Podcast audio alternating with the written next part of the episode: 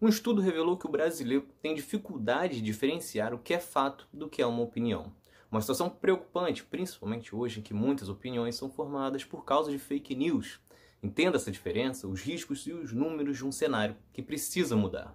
É Pilatos lá na Bíblia quem nos diz.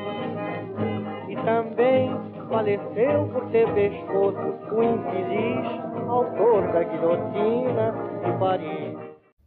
Neste mês, viralizou um debate entre uma jornalista e um youtuber sobre fatos e opiniões. Basicamente, o apresentador reclamava que hoje tudo estava muito chato, porque não se pode conversar, falar o que pensa se não tiver números e estatísticas. Ele, obviamente, tomou uma invertida, mas nada que mudasse a cabeça dele assim como também não deve mudar a cabeça da maioria das pessoas. Isso porque existe um grande problema no Brasil atualmente que é saber a diferença de fato e opinião.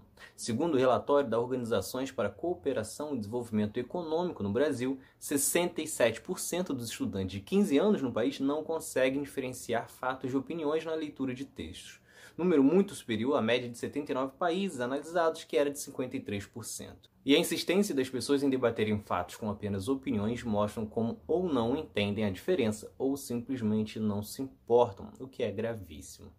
Isso porque fato é algo concreto, constatado. Portanto, você pode não gostar, não concordar, até ter uma outra visão antes de saber, mas ter uma estatística, uma informação que pode atestar que a realidade é diferente do que você acreditava enquanto a opinião é uma percepção particular de uma pessoa ou de um grupo, de uma, dentro de uma experiência que ela viveu, que pode ser distorcida da realidade ou não. Só que ninguém está proibido de ter opinião.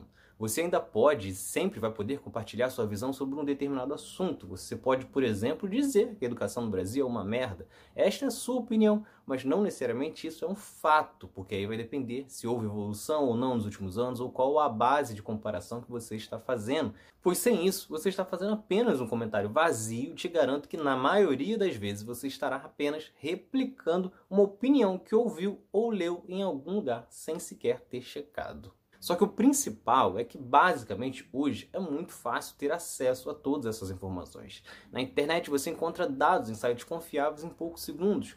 Porém, o que acontece é uma preguiça e até mesmo um orgulho em falar de algo sem saber. Talvez pesquisando, as pessoas até chegariam à conclusão realmente que a educação é uma merda, mas apresentando dados sólidos para defender esse posicionamento. Claro que ninguém tem tempo para pesquisar sobre tudo, mas ao menos assuntos relevantes e que você se dispõe a afirmar com convicção seria fundamental que você checasse. Isso porque o entendimento sobre fato e opinião, assim como buscar informação, são fundamentais para a democracia. Exatamente por existir esse orgulho das pessoas simplesmente falarem o que pensam sem pesquisar sobre, que faz com que os brasileiros caiam tão facilmente em fake news.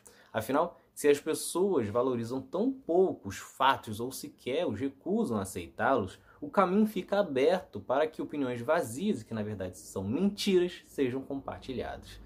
E aí temos um dado muito preocupante. De acordo com uma pesquisa realizada pela PSAFE, 75% dos brasileiros já caíram em um fake news e 55% já repassaram. Ou seja, é o país em que os pais ensinaram aos filhos a não confiar em estranhos, mas que compartilham textos de origem duvidosa.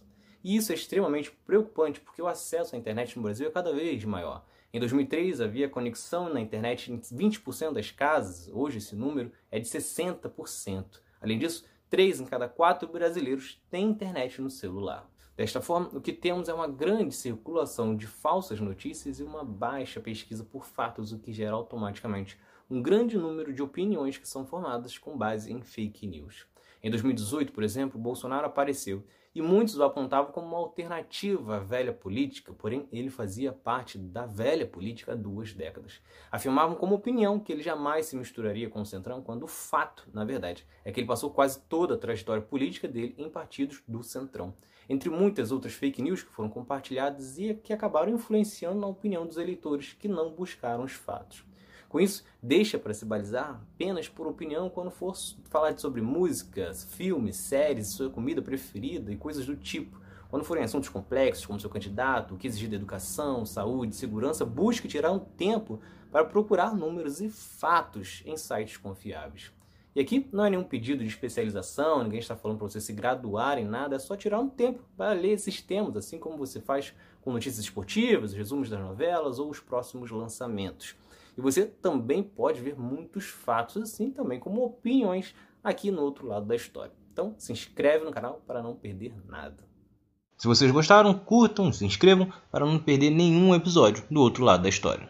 Acompanhe a gente também nas redes sociais, estamos no Instagram, no Twitter, no Facebook, além do nosso podcast que está espalhado por todas as plataformas de áudio. Ah, e todas as fontes utilizadas neste episódio estão no nosso site, outroladodahistoria.com.